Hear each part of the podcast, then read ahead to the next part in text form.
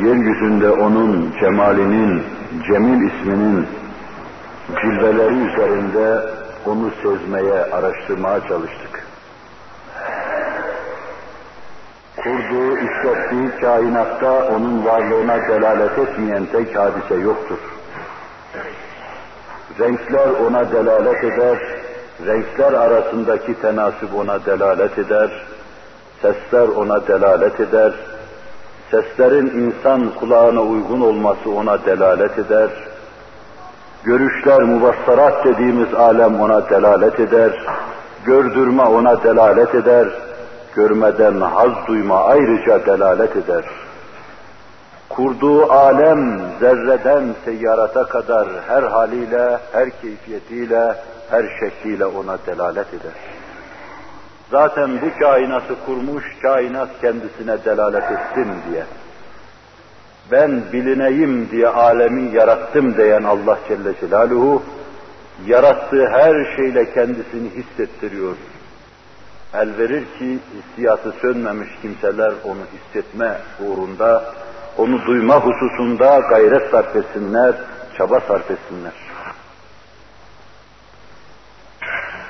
Binaenaleyh bir önceki derste de renklerin, seslerin, şekillerin bir araya gelişinde, bir araya gelişindeki tatlılıkta, bir araya gelişindeki muvazenede onu aramaya çalıştık. Hakkı hakkın sanatında, hakkı hakkın kurduğu nizamda, düzende arama ve bu vadide yolcu olma kadar mukaddes bir yolculuk ve mukaddes bir arayıcılık olamaz. Bunun kadar daha kutsi, daha ulvi bir arayıcılık, bunun kadar daha kutsi, daha ulvi bir yolculuk olamaz. Tarihin çeşitli devirlerinde insanlar kazmayı, küreği omuzlarına almış, dağlara düşmüş altın madeni aramışlar. Altın aramış, altın arayıcısı insanlar nazarında dikkati çekmiş. Az zaman sonra parmakla gösterilir insanlardan birisi olmuş. Bazı devirlerde bakır aramışlar, kömür arayanlar da var, elmas arayanlar da oluyor. Fakat bütün bunların üstünde bir de kömürü elmas, elması kömür yapan, altını gümüş, gümüş altın yapan, madenler arasında, maddeler arasında tebeddül ve tahavvülü temin eden, her şeyi havl ve kuvvetiyle meydana getiren Allah arama işi vardır. Fikrini omuzuna alacaksın, kafanı başka bir omuzuna alacaksın, dağarcığına tefekkürü koyacaksın, namütenahi bir yolculuğa çıkacaksın. Upuzun bir yolculuk, bıkmayacağın, usanmayacağın bir yolculuk. Her merhalesinde sana bir tebessüm arz edilecek. Her merdiveninde bir cilveyle karşı karşıya geleceksin. Daima iltifat göreceksin. Bu yolculukta daima iltifat göreceksin. Konaktan konağa geçerken izaz ve ikramla konaktan konağa geçirileceksin. İşte bu yolculuk namütenahi bir yolculuk. Namütenahi bu yolculukta aranan, namütenahi olan Allah'tır Celle Celaluhu. Nereye kadar gider bu? Cennette cemalini göreceğiniz ana kadar gider. Her gördüğünüzde ayrı şeyler hissedip duyacağınız ve doyacağınız ana kadar gider. Dünyada ciddi bir şevkle, gönül heyecanıyla, kalbinizin adeta çırpınışıyla mütemadiyen arkasından koştuğunuz bu cemal, bu kemal sizi daima arkasından koşturacak. Ama yılmayacak, usanmayacaksınız. Yeryüzü bütün güzelliğiyle, cemal ve kemaliyle ahiretteki tam tecellisine nispeten bir çiçeğin sadece bir yaprağından ibaret kalır. Ama cemal ve kemaline nispeten cenneti dahi şayet muvazene edecek olursak, o da onun cemal ve kemaline nispeten bir yaprağın bir tarafının güzelliği kadar yakalır veya kalmaz. İşte bu sonsuz güzelliğe, kemalden doğan güzelliğe, cemalden doğan güzelliğe, cemal semtine, kemal semtine kusurun varamadığı bu güzelliğe, insan gönlünde iştiyak hasıl eden, araştırdıkça, karıştırdıkça yeni şevkler, yeni cezveler, yeni incizaplar hasıl eden bu güzelliğe koşmak, ne tatlı bir koşmak, ne tatlı bir yolculuk ve bu ne tatlı bir ideal. İşte müminin ideali budur, yolculuğu da budur. Bu arada istidradi olarak mümin, gittiği bu yolda ilim namına, fen namına bir şeyler keşfeder, bir şeyler buluverir. Dünya hayatını bulduğu bu şeylerle tamir eder. Adeta güzelliğini seyretmek için çiçekler eker, güller eker, onların güzelliğini seyreder. Sonra yapraklarından onların güzel kokular çıkarır. Sonra şayet bu papatyaysa ondan başka yağ çıkarır. Bu arada bu işi de yapıverir. Yolda giderken bazı şeylerden istifade eder. Ama müminin gayesi, ideali sadece ve sadece Allah'tır. Binaenaleyh memlekette füzeler kurmak, memlekette atom enerjisi hasıl etmek, meydana getirmek, atom üssü kurmak, nebece işini en mükemmel şekilde geliştirmek ve yürütmek, bütün bunlar bu yolun normal tezahürleridir. Sen araştırıyorsun Allah'ın sanatlarını, kitabın yapraklarını karıştırıyorsun, herhalde onun içinde çok şey bulacaksın. Bulduğun bu şeyler Halik-i Kainat adına olduğundan senin şevkini, zevkini kamçılayacak. Buldukça coşacaksın, coştukça bulacaksın. Dünyanı da mamur edeceksin, ahiretini de mamur edeceksin. İşte müminin dünyada da, ukbada da terakkisine medar olacak, menat olacak, vesile olacak bu hususu 20. asrın müminleri hususiyle bıraktıkları için dünyada husrana gittikleri gibi korkulur, ahirette de husrana gidebilirler. Mümin düşünmeyi arkaya attığından, aklı dışarıda bıraktığından, çalışmayı, metodu bir tarafa attığından, uyuşuk uyuşuk kahvelerde oturduğundan, okumadan nefret ettiğinden, düşünmeden nefret ettiğinden ve bunu fırsat bilen kafir de evine radyoyu sokarak, televizyonu sokarak onun vaktini elinden aldığından, vaktini öldürdüğünden, kanına, canına girdiğinden, ırzına, namusuna tasallut ettiğinden mümin dünyada perişan olmuştur. Bu perişaniyet ahirete kadar da temadi edebilir.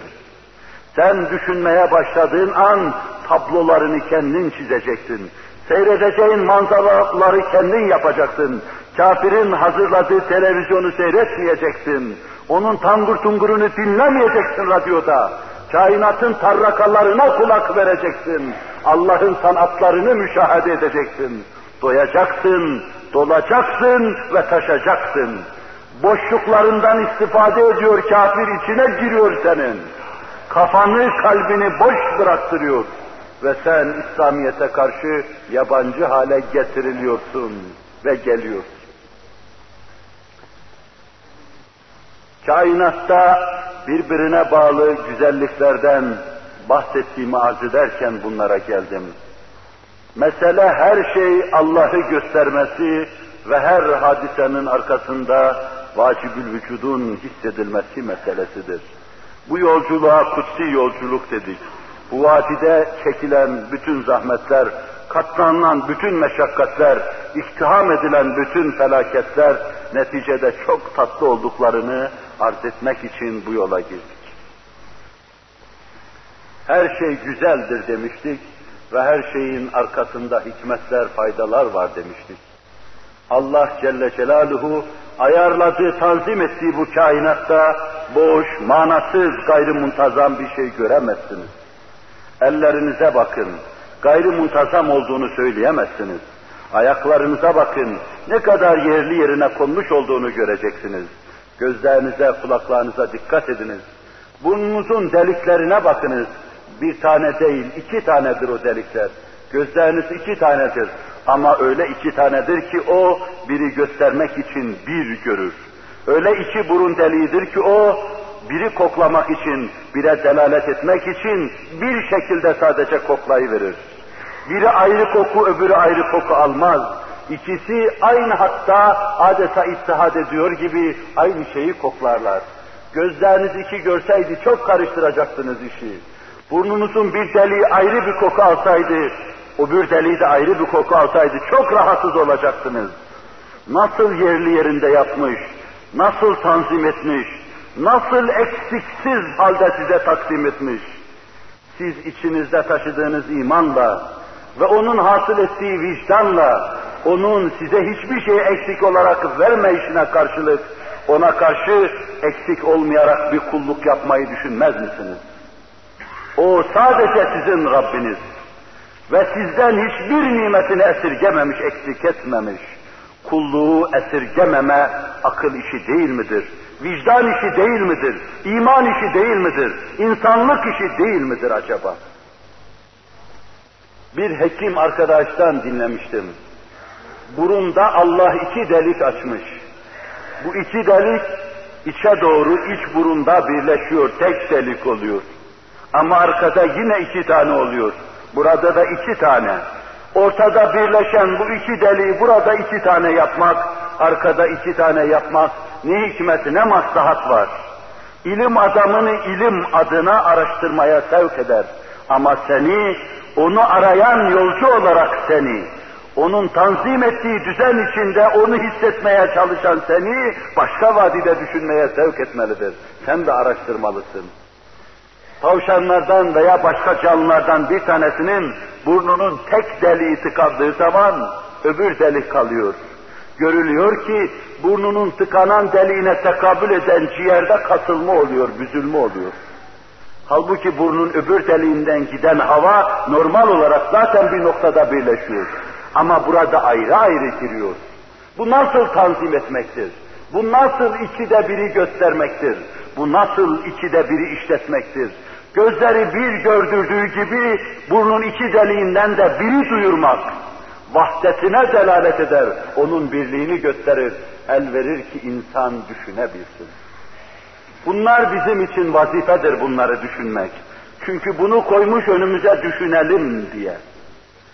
Siz affedersiniz, çok affedersiniz, elinde def dömbelek ayı oynatan bir adamı sokakta görseniz, çok da harikulade tarafı yoktur bu işin. Hemen üst üste yığılır onu seyretmeye durursunuz.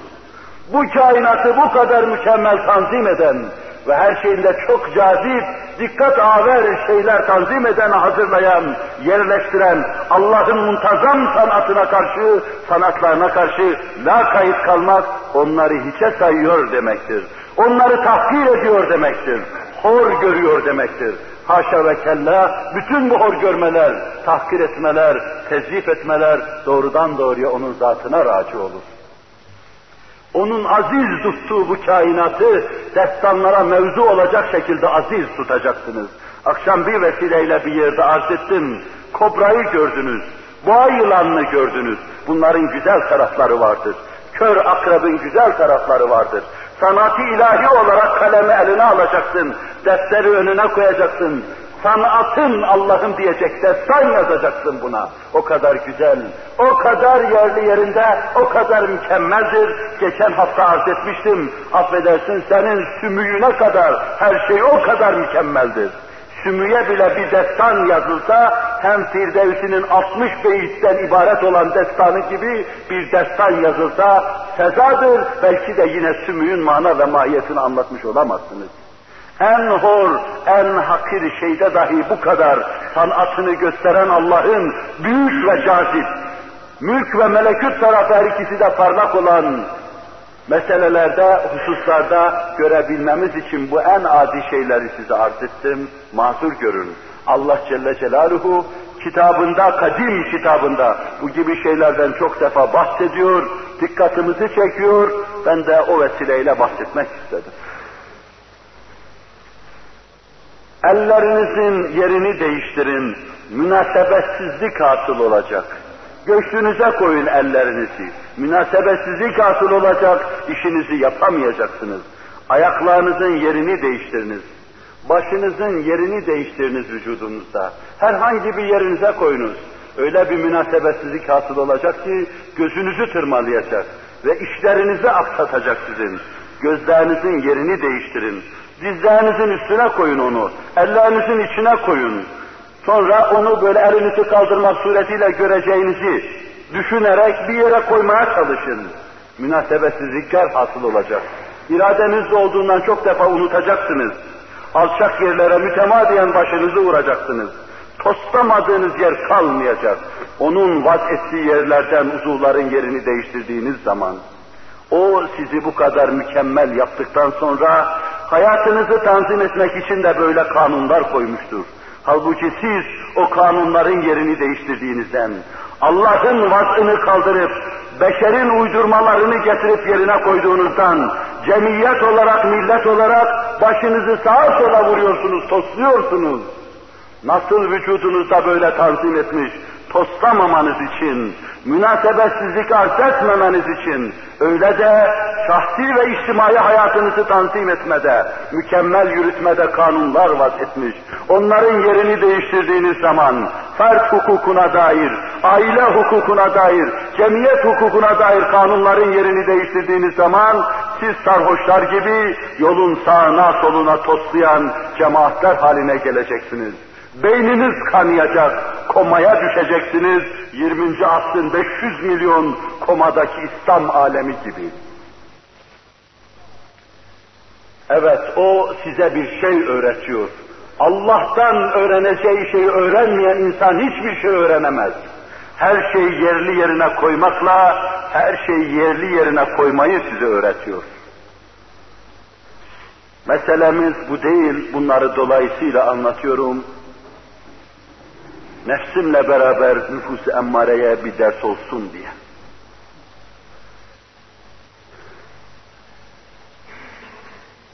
Allah Celle Celaluhu her şeyi o kadar mükemmel yapmış ki, kuşa kanat vermiş, akrebe yılana ayak vermiş, yerden sürünüyorlar onlar. Bunların dahi durumlarını değiştirseniz çok münasebetsizlikler karşınıza çıkacak. Şöyle diyeyim basitçe, kim yaptı bunları böyle? Kuşun kanatlarını koparın, o yerde sürünen bir varlık haline gelsin. Sonra saldırganlar tarafından nasıl çabuk yutulduğunu göreceksiniz. O kanatları alın da akrebe yılana verin. Sonra onlardan nasıl tedirgin olduğunuzu göreceksiniz. Bir ağacın başından uçan akrep hemen gözünüzün üzerine konduğunu göreceksiniz. Bir yılan çok rahatlıkla hemen deliğinden çıktığı gibi uçtuğunu ve sonra gelip bir tarafınıza yapıştığını göreceksiniz. Yapan Allah, kainattaki düzen içinde yılanın yeri var, akrebin yeri var, kuşun yeri var ama fakat onlara verilecek vaziyetinde bir yeri var. O en gerekli, en faydalı, en maslahatlı şekli vermiştir onlara. Neyin yerini değiştirseniz kainattaki düzeni bozacaksınız. Büyük çınarın başına veyahut da kestanenin başına, cevizin başına kabağı astığınızı, sonra kabağın tevengine cevizi koyduğunuzu düşünün. Yine bir münasebetsizlik karşınıza çıkacaktır. Oradan düşen kabağın paramparça olduğunu göreceksiniz. Altından geçtiğiniz zaman, başınıza düştüğü zaman sizi öldürdüğünü göreceksiniz. Ve sonra yaratan Allah'a karşı yaptığın her şeyi yerinde yapmışsın Allah'ım diyeceksiniz. Secdeye kapanacaksınız. Her şey o kadar mükemmel yerli yerine konmuştur ki, bütün bunların hepsinden misal vermek çok uzun olur. 3-4 tane afaki ve bir tane de enfüsi misalle meseleyi itame erdireyim. Sun Allahillezî etkane kulle şey. O Allah'ın sanatıdır ki bunlar yaparken o her şeyi yerli yerine koymuş, en mükemmel şekilde, en mütena biçimde meydana getirmiştir. Hiçbir kusur, hiçbir eksiklik göremezsiniz. Köylü olanlar daha iyi bilirler. Deve taklayanlar daha iyi bilirler. Deve esasen çölün hammalıdır. Çöl adamının yükünü taşır, onu taşır. Çölde uzun zaman yolculuk yapar. Sıcağa tahammül eder, susuzluğa tahammül eder, açlığa tahammül eder. Esas itibariyle o çölün katarıdır. Yığın yığın yükleri taşır. Ne sabırlı hayvandır. Karı yarar, gördük biz onları. Yol açar, arkadan gelen develer rahatlıkla dünyanın bir ucundan başka bir ucuna çok büyük hamuleleri taşırlar. Çölün hammalı ve katarı olan bu varlığı Allah Celle Celaluhu çöle göre yaratmıştır. Niye devenin üzerinde duruyorsun? Allah'ım durdu da onun için duruyorum. O dikkatimizi ona çekiyordu, onun için duruyorum.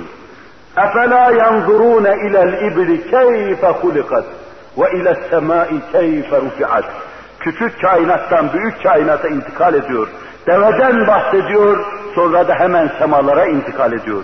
Deveye bakmıyorlar mı? Nasıl yaratıldı? Bir bakıversinler. Gelişi güzel olur mu o? Devenin her vaziyetinde Allah'a ait izler görecekler. Onu hissedecekler. Çöl hayvanı deve, çölde daha ziyade dikenlerle geçinir. Dikenleri yer. Onun için ağzının vaziyetini yaratan ona göre ayarlamıştır. Devenin üst dudağının yarık olduğuna hiç dikkat ettiniz mi? Dikeni alırken diken dudaklarına batmasın diye üst dudağı yarıktır devenin. Buna hiç dikkat ettiniz mi? Etmedinizse muhakkak edin. Yaratan Allah, çölde diken yemeye mecbur olan devenin dudağına dikenler batmasın diye ağzını ona göre yaratmış, dikeni ağzına alırken dudağına batmasın diye üst dudağını yarıvermiş, diken rahatlıkla ağzına giriverir onu. Çölde tırnakları sert olan hayvanlar gibi yaratmamıştır onu Allah Celle Celaluhu. Ayaklarının altı yumuşak, kumda yürümeye müheyyadır. Ya tırnakları sert oluverseydi durmadan batacaktı. Ve batıp çıktığından ötürü çarçabuk yorulacaktı. Bir ay yolculuğa tahammül edemeyecekti. Edemeyecekti, kalacaktı. Halbuki o çölün katarıydı. Çöle göre yarattı Allah Celle Celaluhu onu. Sıcağa tahammülüyle beraber o ayakları yumuşacıktı. Karın üzerinde dahi rahatlıkla yürüyebilirdi. Bastığı zaman ayağı genişler, kumda batmadan rahatlıkla yürüyüverir. Hacca gidenler bunu çok iyi görmüşlerdir. Kumda yürüdükleri zaman yarım kilometre veya 1 kilometre gider gitmez hemen ayaklarının bağının kesildiğini hissederler. Çünkü insanın ayakları ona göre yaratılmamış. Allah öyle yaratmamış. O çölün katarını öyle yaratmış. 20 gün su ihtiyacını giderecek stok şeyleri yapmış Allah Celle Celaluhu. Örgücünün içinde onun su stokları yapıyor. Ağzına aldığı suyun bir miktarını orada biriktiriyor. Ve sonra 20 gün su görmese oradan almak suretiyle vücudunun su ihtiyacını gideriyor. Çünkü çölde böyle şeye ihtiyaç vardır. Günlerce gidersin de bir yerde kışın ve ilkbaharda yağan yağmurların bir araya gelmiş olduğu bir sarnıcı ancak görebilirsin. O da çok defa kokmuş olur, içemezsin. O uzun çöl yolculuğunda devenin Allah Celle Celaluhu örgücünde su stoğu yapar. Sonra da o uzun yolculukta susadığı zaman alır, tedricen oradan kullanıverir.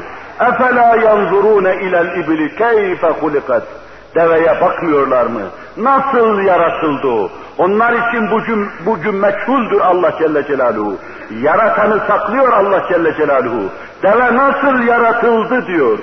Sonra siz baktığınız zaman anlayacaksınız. Sonra diyeceksiniz ki Allah'ım yaratan meçhul değil. O sensin, sen yarattın. Peşi peşine bu şeyleri sıralayan, böyle intizama koyan, onu en faydalı ve maslahata en uygun şekilde deveye veren sensin diyeceksin. Devenin kiprikleri uzundur. Bunlar şebeke gibidir. Zira çölde mütemadiyen kum fırtınalar olur. Soğuk memleketlerdeki kar fırtınası gibi kum fırtınası olur.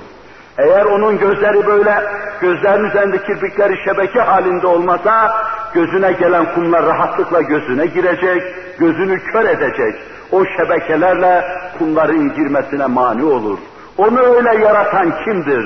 Örgücünden gözünün şebekesine, ondan uzun boynunun ağır yükleri kaldırma hususunda kaldıraç gibi kullanılmasına kadar hikmetlerle, maslahatlarla deveyi tanzim eden, yarattıktan sonra üzerinde duran, sonra deveye bakmıyorlar mı diyen Allah Celle Celaluhu, devenin eğri büğrü kamburunda, eğri büğrü boynunda, göz kipriklerinin uzun olmasında, tırnaklarının yumuşaklığında, dudağının yarığında kendisini size hissettirmek, gönüllerinize duyurmak ve marifetine, muhabbetine ve bu marifet ve muhabbetten hasıl olan gönüllerde mevcelenecek zevke, şevke muhtaç olan gönüllerimize kendisini duyurmak ve doyurmak istiyor.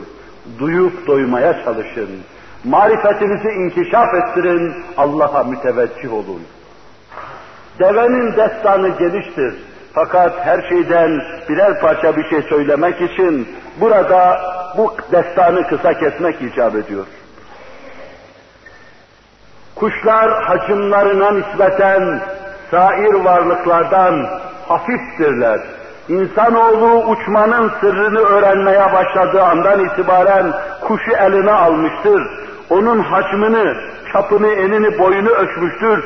Başka bir varlığın da enini, boyunu ölçmüştür ve sonra arada bariz bir farkın meydana çıktığını görmüştür. Kuş kadar yerde sürünen bir varlıkla kuşlar arasındaki ağırlık çok farklı olduğunu görmüştür. Nedendir meselesini tahkik edince de yerdeki sürünen hayvanlarla, gezen hayvanlarla kuşun kemiğinin birbirinden çok farklı olduğunu görmüştür. Adeta kuşların kemikleri kıkırdak gibi çok hafiftir. Sair kemiklerin yarı ağırlığındadır. Halbuki yerde emekleyen varlıkların kemikleri daha ağırdır. Uçmalarına müsait değildir. Kuş hacmına göre hafif yaratılmıştır. Atmosferin durumu, onun sürati, kemiklerinin hafifliği bu suretle uçmayı Allah temin etmiştir onun için. Sonra ilim adamları kuş hesabına göre uçaklar yapmışlardır. Kuş gibi ona kanatlar takmışlardır. Ve bunları yerdeki tanklar gibi ağır şeylerden değil de mümkün olduğu kadar hafif şeylerden yapmaya çalışmışlardır. Yapmaya çalışmış, kuşa uydurmak, kuşa benzetmeye çalışmışlardır. Ve kuşun bir kopyasını yapmışlardır. Siz sizin köyünüzün kenarına, kentinizin kenarına, büyük o Boeing uçakları jetler değil, Disney'ler değil, bir tane avcı uçağının gelip konduğunu düşünün. Hemen başına üşüşeceksiniz. Ve sonra ben de gelsem, münasebetsiz olarak size desem ki, biliyor musunuz, bunun bir kanadını bir fırtına getirdi, başka kanadını da başka bir fırtına getirdi, öbür bilmem neresini başka bir rüzgar getirdi, şurasını toprak hasıl etti, burasını falan maden hasıl etti, şurası amyanttan oldu, burası bilmem neden oldu, derken yer delindi, benzin çıktı, içine aldı, işte bu uçak kendi kendine meydana geldi. Gülmez misiniz bana acaba? Niye gülüyorsunuz bana? Ve güldüğünüz zaman bana zulmetmiş olmaz mısınız? Niye gülüyorsunuz bana? Gülersiniz. Çünkü bu kadar hadise peşi peşine böyle münasebetli sıralanamaz. Uçağı meydana getiremez. Öyleyse ben size bir soru sorayım. Uçağı kuştan kopya ettiler. Onun kuşun taklidini yaptılar. Bir şeyin fotoğrafının kendi kendine olduğunu kabul etmiyorsunuz da, aslının, temelinin, kopya ettiğiniz şeyin nasıl kendi kendine olduğunu kabul ediyorsunuz? Ve onun sanatı karşısında yerlere kadar eğiliyorsunuz da, kuşun saniye azamı olan, onu uçurtan Allah'ın azameti karşısında niçin yerlere kadar eğilmiyorsunuz? Bu muvazenedir ve bunda asla muhalefet, diyalektik yoktur. Hakikatin ifadesidir. Siz sanat-ı ilahiyeye karşı gözünüzü kapıyorsunuz, sanat-ı ilahinin kopyası, taklidi olan beşer sanatlarını hayranlıkla seyrediyorsunuz, hayranlık secdesinde bulunuyorsunuz, hayalinizi fasık ediyorsunuz, Allah'a eş ortak koşuyorsunuz. Cenub buzulluklarında, o karların üstünde, insanın boyundan aşkın karların ve buzların üstünde, Ağustos sıcağının dahi eritemediği o karların, buzların üstünde dahi, kardan, buzdan başka Allah'ın sanatlarına aynı olan varlıklar vardır. Hayvanat ilimleriyle, zooloji diyorlar gavurca, iştigal edenler orada yakaladıkları banjo ismindeki bir hayvandan bize bahsediyorlar. Bizim kargalarımız, taksaanlarımız gibi, kartallarımız gibi bir hayvandan bahsediyorlar. Orada yaşayan insan avlasın yesin diye, orada sanat-ı ilahiyeye maket olsun diye, buzların üstünde dahi Allah Celle Celaluhu hayat meydana getiriyor, hayatın önemini gösteriyor. Orada dahi hayy-i kayyumun aynası bulunsun diye. Günde 5 defa Allahu la ilahe illa huvel hayyul kayyum diyorsunuz. Allah mabudu mutlaktır. Hayatı veren O'dur ve hayatı ayakta tutan da O'dur. Her yerde hayatı verdiğini, her yerde hayatı ayakta tuttuğunu göstermek için karların, buzların üstünde de canlı meydana getiriyor. Bir düzen kuruyor. Düzeni kendi işletiyor.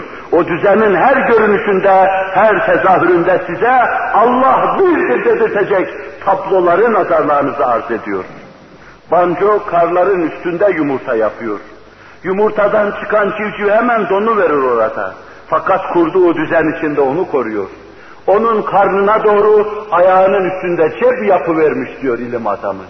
O yumurtalarını cebine koyuveriyor. Yumurtalar karnının altında, tüylerin arasında, o cep içinde, o sıcaklıkta meydana geliyor civcivler. Sonra tüyleninceye kadar, buzların üstünde, o soğukta, o karda, soğuğa kara mukavemet edecekleri ana kadar orada neşet ediyorlar. Dışarıya çıktıkları zaman anneleri, babaları gibi onlar da hayatla artık, hayattaki hadiselerle, kainattaki hadiselerle boğuşmasını ve mücadelesini öğreniyorlar. Esas itibariyle hayatta bir mücadele yoktur, bir boğuşma yoktur. Belki her şeyin Allah'ın emir ve iradesiyle bir diğer şeyin imdadına koşması vardır. Yardımlaşma vardır, birbirine dayanma ve destek olma vardır. Buzların üstünde bir canlının meydana gelmesini tanzim eden Allah, orada hayat yaratan Allah Celle Celaluhu, orada da bir kanun kuruyor. O buzun üstünde, karın üstünde, banconun cebinde, civcivin tüyleri arasında, yumurtanın kabuğu içinde kendi varlığını size hissettiriyor. Siz de orada dahi onu hissetmeye, o tabloda dahi hissetmeye ve sonra şükran secdesine, marifet secdesine, zevk ve ruhani cezbe secdesine kapanın, Allah'a karşı şükran hislerinizi eda edin.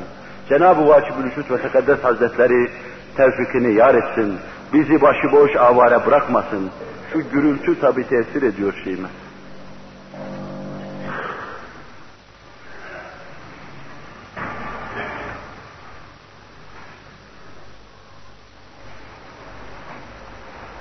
Bir evvelki derste bir kısım misallerle, hatta hidayet delilinde uzun misallerle her şeyin yerli yerine nasıl konduğunu arz etmiştim. Evvelki derste Rabbunellezî a'tâ kulle şeyin halkahu sümme hedâ ayetinin ışığı altında yaratan Allah Celle Celaluhu yarattıktan sonra her şeyin hayatını devam ettirmesi için ona bir yol hidayet etmiş. O yolda yürütmüş, o yolda maksuduna ulaştırmış, o yolda mes'ud etmiş ve o yolda hayatını devam ettiriyor. Ne yaratmışsa Allah Celle Celaluhu, hayatını devam ettirme imkanlarını ona bahşetmiştir. Biraz evvel uçma meselesini arz ederken unuttum ayeti celile-i kerimeyi. اَوَلَمْ يَرَوْا اِلَى الطَّيْرِ فَوْقَهُمْ صَافَّاتٍ وَيَقْبِدٍ مَا يُمْسِكُهُنَّ اِلَّا الرَّحْمَانِ İnnehu bi kulli şeyin basir. Bakmıyorlar mı saf saf başlarında uçuşan kuşlara bir bakmıyorlar mı? Onlar kanatlarını açıyor ve kapıyorlar.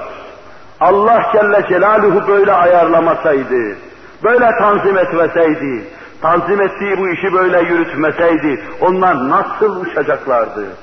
Semî ve basir olan Allah, her şeyi duyan ve gören Allah Celle Celaluhu, duyduğu, gördüğü, bildiği bu kainatta her şeyi duyma, görme ve bilmenin ışığı altında oluyor gibi yürütüyor, size gösteriyor. Bu hadiseler kendi kendine olamaz. Şuursuzdur bütün bunlar. Ama bu hadiselerdeki şuur izi gösteriyor ki bunların arkasında Allah var Celle Celaluhu. Bunları tanzim eden O'dur. Vacibül vücud kalbimize de duyursun inşallahü teala. Afaki iki misal daha arz edeyim, bitireyim dedim. Sofranıza kızartılmış olarak gelen balıklar vardır. Balığın ayrı destanı, ayrı hikayesi var, bir yönünü arz edeceğim. İçine girersek çıkamayız, çok derin. Ama o derin şey sizin sofranıza konur. Vücudunuzun proteine ihtiyacı var. Bu ihtiyacı def etmek için ağzınıza tiksinti de verilmemiş. Ağzınız da hissesini, payını, rüşvetini alıyor. Yediğiniz zaman ağzınız lezzet duyuyor. Ya ağzınız lezzet duymasaydı balık yerken, yemeyeceksiniz. Yemeyecek, balık ve emsali şeyleri yemediğinizden dolayı da öleceksiniz.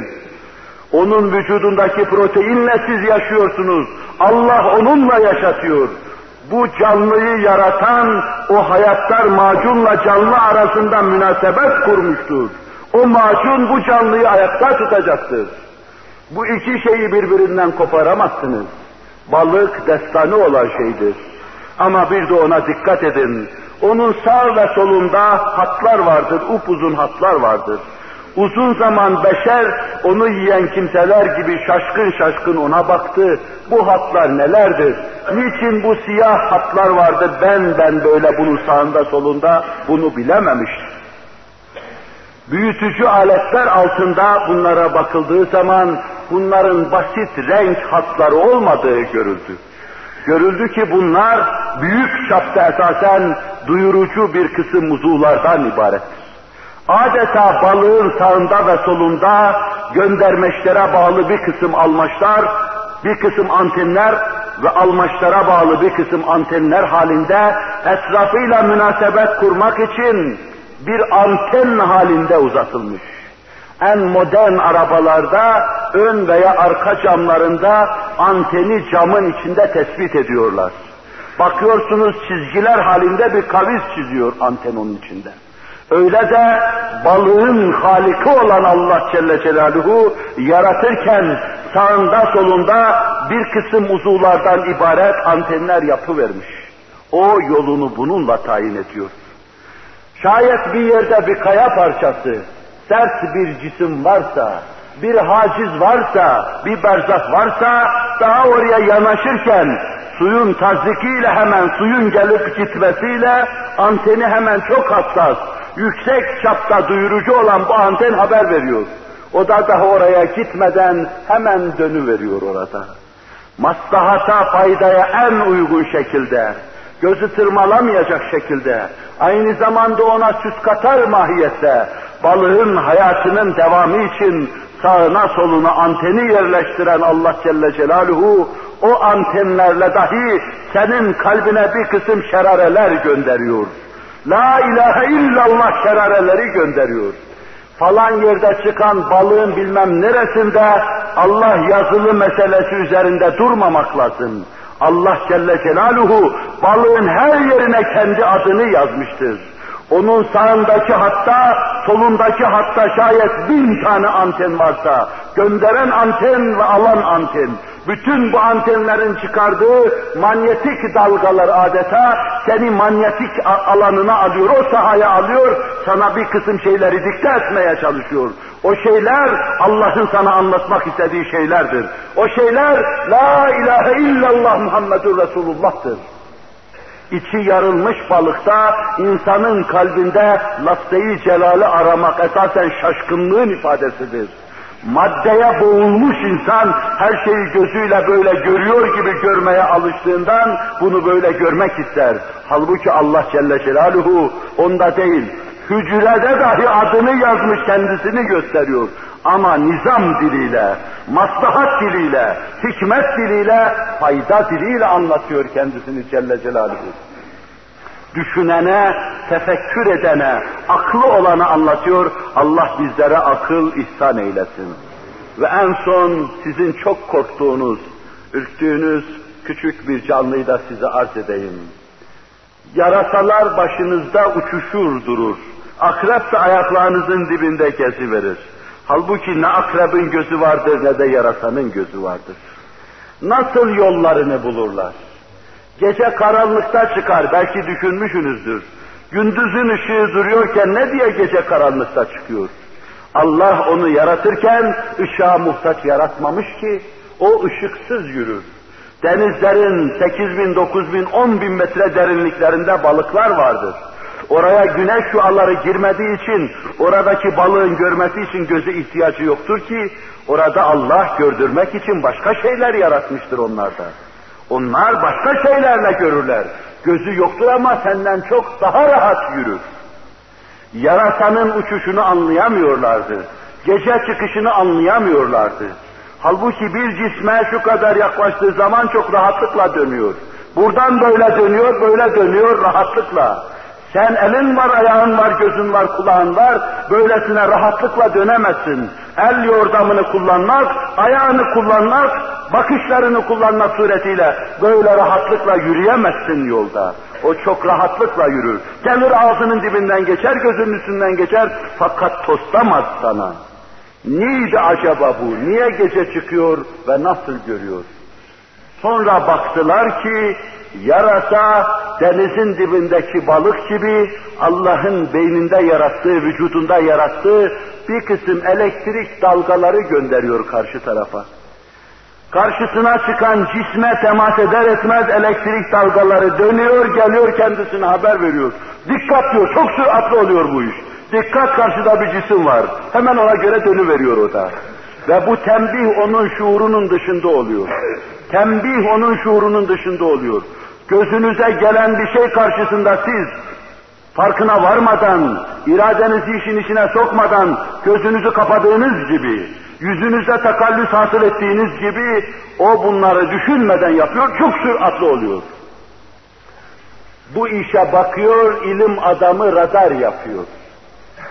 Radar elektrik dalgaları gönderiyor. Uçağı tespit ediyor, gemiyi tespit ediyor, vasıtaları tespit ediyor. Ve sonra da dönüyor ekranda, müşahide haber veriyor. Falan var diyor. Veya bir müşir lambası varsa o işaret ediyor. Falan var diyor. Bir çöp şeklinde, bilmem bir ne şeklinde gösteriyor, haber veriyor. İlim adamı yarasadan radarı yapıyor.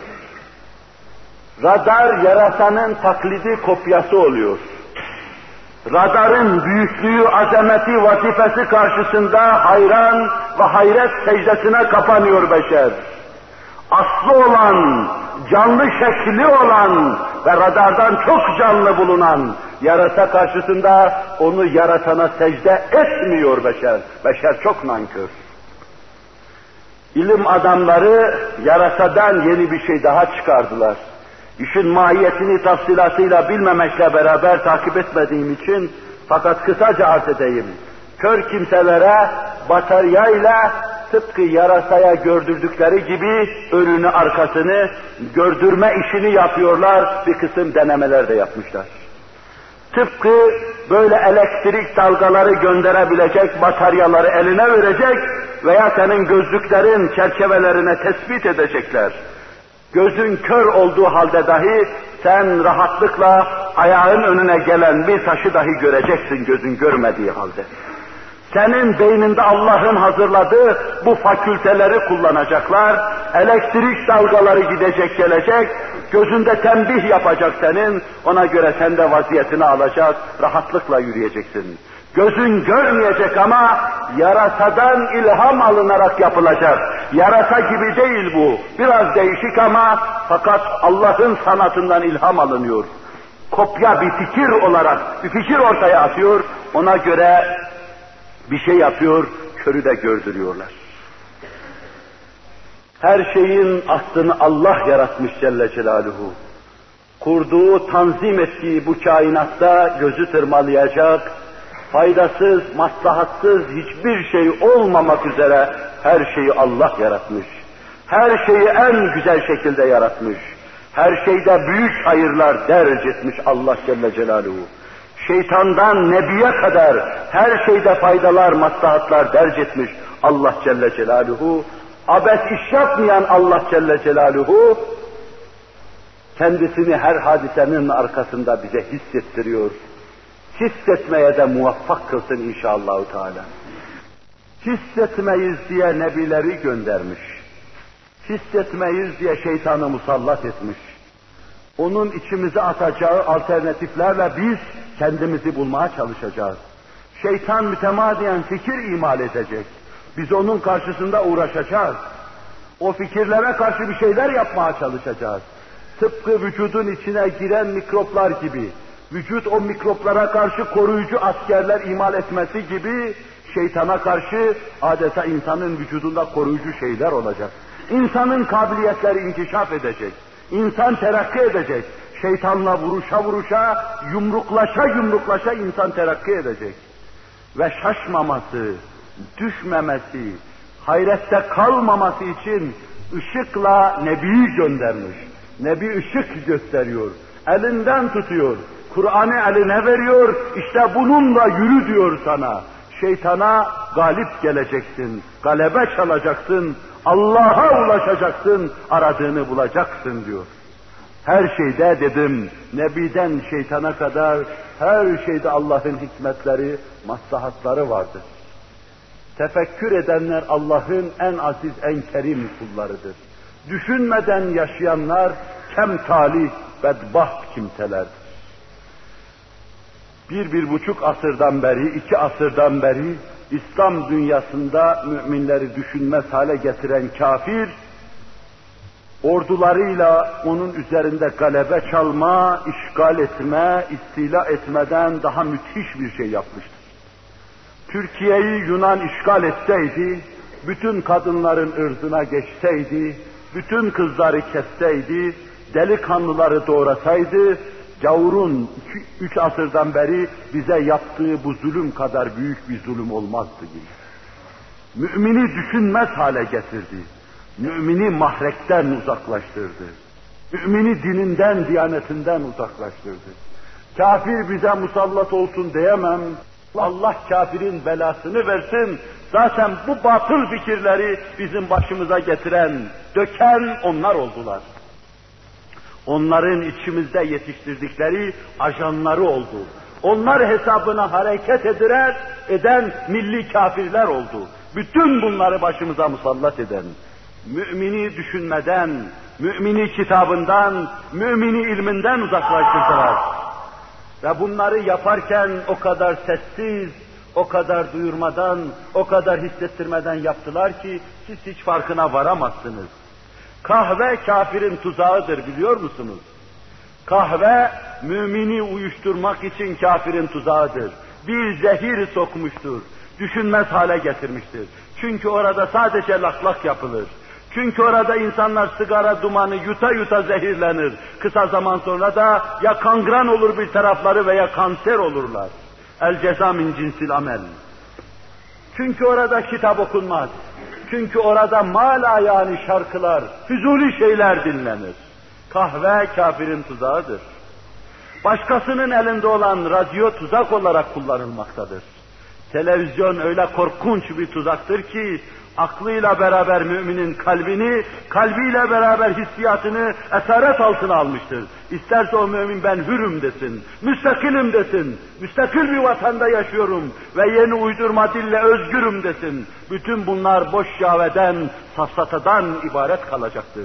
Müminlerin hepsi esirdir, hepsi esirdir. Televizyonun esiri, radyonun esiri, kahvenin esiri, boş işin esiri, boş lakırdının esiri, malayaniyatın esiri, düşünmemenin esiri, metottan ürkmenin esiri, kitap okumamanın esiri, bütün bunlar hepsi kafirin tuzağıdır. Hevesatımızı tahrik ve tehyic etmiş, hevesatımızı okşamış ve bizi bu kötü yola sevk etmiş, bu yol içinde çırpınıp duruyoruz. O ise her şeyimizden istifade ediyor, üzerimizde hakimiyet kurmuş, 500 milyon esir, birkaç milyon kafir hakim istifade ediyor ve sömürüyor. İstediğiniz kadar müstakiliz deyin, istediğiniz kadar ordumuz vardır deyin. Bunlar ordularla halledilir şeyler değil. Bunlar polisle, zabıtayla halledilir şeyler değil. Bunlar üniversitenin halledeceği şey değil. Marifin halledeceği şey değil. Parlamenterlerin attıkları, tuttukları şeylerle halledilir şeyler değil. Ekonomik düzenle halledilir şeyler değil. Bunlar bu milletin yeniden, yepyeni terütaze bir kalbi hayata kavuşmasıyla halledilir şeylerdir. Yeniden Allah'a dönüşle halledilir şeylerdir. Yeniden Kur'an'a dönüşle halledilir şeylerdir. Mescidin, mabedin yolunu unutan neslin yeniden mescide, mabede dönmesiyle halledilir şeylerdir. Allah yüzümüzü mescide, mabede tevcih buyursun. En son olarak da kürsünün bir tarafına vurduğum eli anlatayım. O afaki şeylere karşı taşrada gezdiğimiz, dolaştığımız ve her birisinin simasına baktığımız zaman pak simalarında La ilahe illallah Muhammedur Resulullah'ı okuduğumuz sanat-ı ilahiye, dıştaki sanat-ı ilahiye mukabil bir de içteki sanat-ı ilahiden, bizimle beraber olan sanat-ı ilahiden bir misal arz edeyim. Mütemadiyen kürsünün bir tarafına kaldırıp vurduğum heyecanlarımın tercümanı, içimin tercümanı, elimin bir tarafını anlatayım size. Bu eli Allah yaratmış Celle Celaluhu. Onun yarattığı belli. Çünkü bir nizam ve intizam var. Parmaklarınızı hiç düşündünüz mü? Parmaklarınıza mukabil baş parmağınızı hiç düşündünüz mü? Çok rahatlıkla hareket ettiğinizi hiç düşündünüz mü? Nasıl hazırlamış bunu? Uzak yerlere gitmeyin de ara sıra ellerinizi gözünüzün önüne koyun. Yüzünüze bakmak için aynanın karşısına dikilme lüzumunu duyuyorsunuz. Elinize bakmak için bu lüzumu da duymayacaksınız. Büyük burnunuzu, muhteşem sanat abidesini görmek için belki mikroskopla bakmak icap edecektir. Fakat elinizde bunlara lüzum duymayacaksınız. El sadece önünüze koyduğunuz zaman rahatlıkla anlayacaksınız. Ben Allah'ın masnuuyum dediğini duyacaksınız. Ben Allah'ın mahlukuyum dediğini duyacaksınız. O sizin için bir kaldıraçtır. En ağır yükleri kaldıraç kanununa göre mükemmel şekilde hazırlanmasıyla kaldırır. Başka bir şey dikkat edin. Bunların ilmi hesapları vardır matematikte.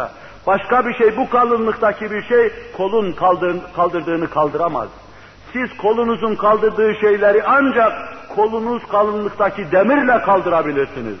Halbuki ayarlayan, adaletiyle ayarlayan, sinir sistemiyle ayarlayan, etiyle ayarlayan Allah Celle Celaluhu, etten, kemikten, kireçten ibaret olan bu kolla ancak demirle, ağır demirmişlerle kaldırabileceğiniz şeyi size kaldırtıyor.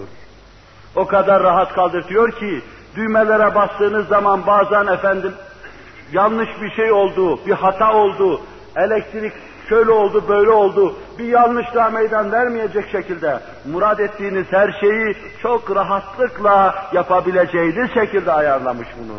Bir menteşe mahiyetinde Allah Celle Celaluhu, açıp kapadığınız kapılarınızı, pencerelerinizi, indirip çıkardığınız banjurları menteşelerle rahat işlettiğiniz gibi menteşeler koymuş Allah. Çok rahatlıkla işletiyorsunuz elinizi. Bir baş parmağınızın hareket etmesi için beyninizde bu iş için iki eliniz için ayarlanmış merkezler vardır beyninizin içinde. Bu merkezlerin geniş bir sahası bu ellerin hareketine tahsis edilmiştir. Ona ayarlanmıştır. Adeta bir motorun ana düğmeleri gibi oradan meseleler ellere dikte edilir, ellere şifre edilir, mesajlar gönderilir, el hareket eder. Şu parmağınızın küçük bir hareketi için beyninizden belki binlerce mesaj gelir. Mesaj gelir parmağa, sinir sistemine, adaleye, parmağın hareket etmesi için. Hükümdarın valilere, devlet reisinin valilere emir göndermesi gibi emir gelir de parmak hareket eder. Durup dururken hareket etmez bu parmak. Ve insan doğduğu günden itibaren mütemadiyen el parmakları hareket eder. Elleri hareket eder, durmadan hareket eder. Doğduğu andan itibaren beyninden ona bir emir gelsin gelmesin veya kendi iradesine bağlı olsun olmasın, Allah Celle Celaluhu öyle tanzim etmiştir ki durmadan hareket eder. Yüzüne gelen bir şeyde koruyucu olarak hareket eder. Gözüne gelen bir şeyde koruyucu olarak hareket eder. Yumruğunu sıkan, üzerine gelen bir kimseye karşı yumruk sıkma şeklinde hareket eder. Bir şeyi kaldırma hususunda, onu sımsıkı tutma hususunda hareket eder. Öyle sıkı tutar ki onu adeta bir şey gibi, mengene gibi sıkıştırıverir onu. Ve sonra senin istediğin şekilde, gönlün hoşuna gidecek şekilde, gönlün istikametinde sen eline iş yaptırırsın. İsyan etmez sana, baş kaldırmaz sana. Nasıl oluyor bu iş? Senin vücudunda bir et parçasıdır. Başka yerini öyle kullanamıyorsun. Nasıl oluyor bunu böyle rahatlıkla kullanıyorsun? Bütün bunlara bakacaksın. Elini ara sıra gözünün önüne koyacak, düşüneceksin. Bunu böyle yerli yerinde yapan Allah'ım ne büyüksün diyeceksin. Şu parmağın diğer 4 parmağı mukabele edebilecek kadar kuvvetlidir. Bu parmak olmasaydı belki bir şey yapamayacaktın. Bunu kim böyle bunlara mukabil buraya koydu? Ve bu öyle konmuştur ki bunların üçü olmasa bundan anlaşır. Bunların ikisi olmasa bundan anlaşır. Bu olmasa bundan anlaşır. Ve hepsi varsa hepsiyle anlaşır. Hepsiyle anlaşır, tutacağın şeyi sana rahatlıkla tutturur. Bunu böyle tanzim eden kimdir? Bakacaksın eline, anlamaya çalışacaksın. Parmak uçları esrarengiz şeyler yapmaktadır. Sen parmak uçlarıyla çok şey yaparsın. Bir şeyin sert olduğunu, yumuşak olduğunu onlarla anlarsın. Görmeden anlarsın, kulağını vermeden anlarsın, dilini dokundurmadan anlarsın. Bir dil gibi anlar parmak ucu, bir göz gibi anlar parmak ucu, bir kulak gibi anlar parmak ucu. Görmeyen insanlara hiç dikkat etmediniz mi? Ellerini görme yerinde kullanıyorlar. Dikkat ettiniz mi? Büro ile yazısıyla, harfleriyle yazılan kitaplardan kitap okumak suretiyle parmak uçlarıyla avukat oluyor insan. Muallim oluyor insan. Parmak uçlarıyla okuyor. O şekilde, o stildeki yazılara parmak ucunu dokunduruyor, bir satırı kavrayıveriyor. Stanoyla yazılmış gibi yazı çok rahatlıkla ilim elde ediyor. Parmak ucu o kadar hassas. Görmeyen insan için demek göz oluyor. Dilsiz insan maksadını parmaklarıyla anlatıyor. Erkek derken böyle diyorsa, kadın derken başka şey anlatıyor. Ot derken başka şey anlatıyor. Ve biz el ayak hareketlerimizle meseleleri gözünüze iki şekilde, size iki şekilde anlatıyoruz. Biz konuşuyoruz, bir konuşuyoruz kulaklarınız duyuyor, bir de el ve ayak hareketlerimizle gözlerinize aynı şeyleri duyurmaya çalışıyoruz. El gözün vazifesini de yapıyor, dilin vazifesini de yapıyor, kulağın vazifesini de yapıyor. O kadar hassas ayarlanmış parmaklar. Öyle güzel hareket ediyor ki gözünüzü de hareketleriyle tırmalamıyor. Ve sonra bakıyorsunuz ki adam eliyle cinayet işliyor. Parmak izleriyle onu rahatlıkla tespit ediyorlar. Parmak uçları öyle ayarlanmış ki Hz. Adem'den bugüne kadar gelmiş bütün beşerin parmak izleri hiçbiri birine benzemiyor. Şu kadarcık sayfada insanları birbirinden ayıran hatları tespit etme, bir araya getirme öyle muazzam bir sanattır ki Allah'tan başka kimse yapamaz bunu. İnsan cami kadar bir yerde 1000 tane camiyi birbirinden ayırabilir belki. Ama Hazreti Adem'den bugüne kadar gelen bütün insanların parmak uçları birbirine benzemiyorsa bu çok muhteşem bir şeydir.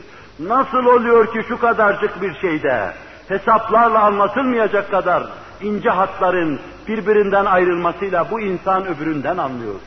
Ve polis bununla suçluyu tespit ediyor. Ve mahkemeye bu mesele çıkınca bir bakıma karine olarak hakim tarafından değerlendiriliyor. Belki tam suçluyu tespitte hukuki bir suç unsuru, suçu tespit hususunda bir unsur olarak kabul edilmese bile ama bir karine olarak hakim bunun üzerinde duruyor, buna göre de icabında kanaatini izhar ediyor, icabında karar veriyor. Parmak uçları çok esrarengiz şeylerdir. Elinizin içinden çıkardığı ter vardır. Çok defa sizin canınızı sıkar. Niye ellerimin içi terliyor dersiniz. Halbuki onların kendilerine göre vazifesi vardır.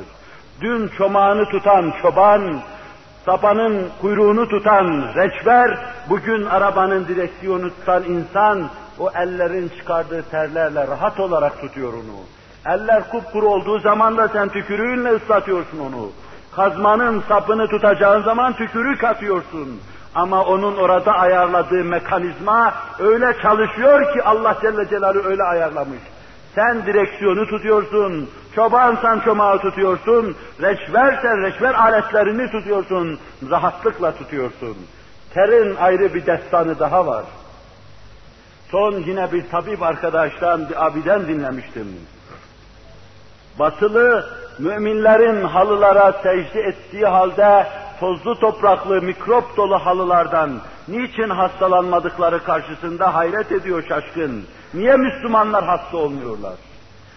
Ayağını basıyorsun, yere basıyor buraya da geliyorsun. Belki çokları nezafet anlayışı zayıf olduğundan çok defa çoraplarını yıkamıyorlar. Kirli, isli, paslı mikrop yığını ayaklarıyla geliyorlar. Halbuki biz yüzümüzü yere koyduğumuz zaman Sübhane Rabbiyel Ala dediğimiz zaman, bir de secdeyi uzatır, orada bir dua okursak, bir iki dakika içinde bir sürü nefes alıyoruz, bir sürü mikrop yutuyoruz, bir sürü toz toprak yutuyoruz. Hastalanmamız işten bile değil ama camide secde ettiğinden ötürü hastalanan tek adam gösteremezsiniz. Bunun bir sırrı var Allah Celle Celaluhu. Secde eden müminin ellerinden, bütün insanların elinden, elin çıkardığı bu ter, ifraz ettiği bu ter, buraya en çok ter bezlerini Allah buraya yerleştirmiş. Bunlar durmadan ter ifraz ediyorlar gerektiği zaman. İnsanın elinin içi daima dezenfekte edilmiş oluyor. İlaçlanmış oluyor. Ve elini nereye sürerse sürdüğü yerlerde dezenfekte edilmiş oluyor. Binaenaleyh insan elini koyduğu yerde mikroplar cankeş oluyor. Mikrop elinin üstünde yaşıyor da fakat elinin içinde dezenfekte edilmiş sahada çok mikroplar vücut bulamıyor. Halılar üzerinde halının kılları telleri arasındaki mikroplar senin ellerin ifraz ettiği şeylerle dezenfekte oluyor da cankeş oluyor da ondan dolayı sana zarar vermiyor. Elin içindeki terin dahi ayrı bir destanı vardır. Elinden saçının ucuna kadar, ondan ayağının tırnağının ucuna kadar seni hikmetlerle donatan, tanzim eden Allah Celle Celaluhu bütün bunlarla sana pek çok şeyler anlatıyor. Eğer bütün bunlardan bir şey anlamıyorsan anlayışını kaybetmişsin demektir. Eğer bütün bunlardan bir şey anlamıyorsan anlamayan insanların yurdu, varacağı yer, otağı olan cehenneme gitmeye hazır ol. Bütün bunları anlamaya çalış da marifetini artır. Allah muhabbetini kalbine yerleştir. Ondan sonra saadet ve selametle cennete girmeye ehil hale gel. Allah Teala ve Tekaddes Hazretleri hikmetiyle kendisini bize tanıttırmasına mukabil ubudiyetle kendisini tanımaya bizleri muvaffak kılsın.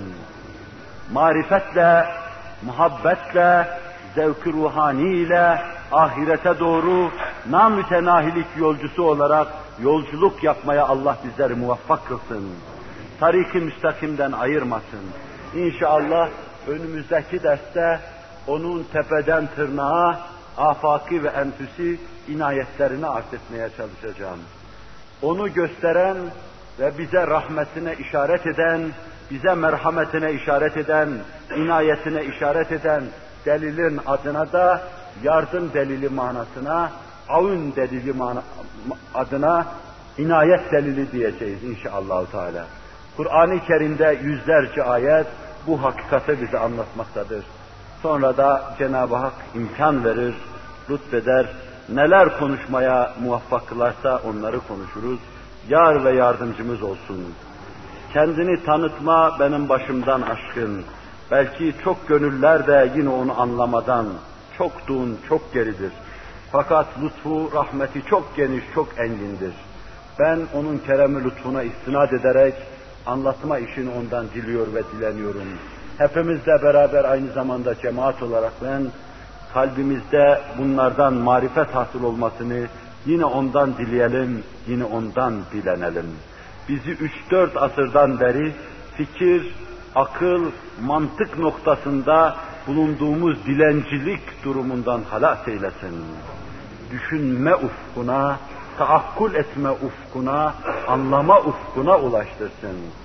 Peygamberin geliş gayesi, müceddidin geliş gidiş gayesi, hakikatları anlatış gayesi budur.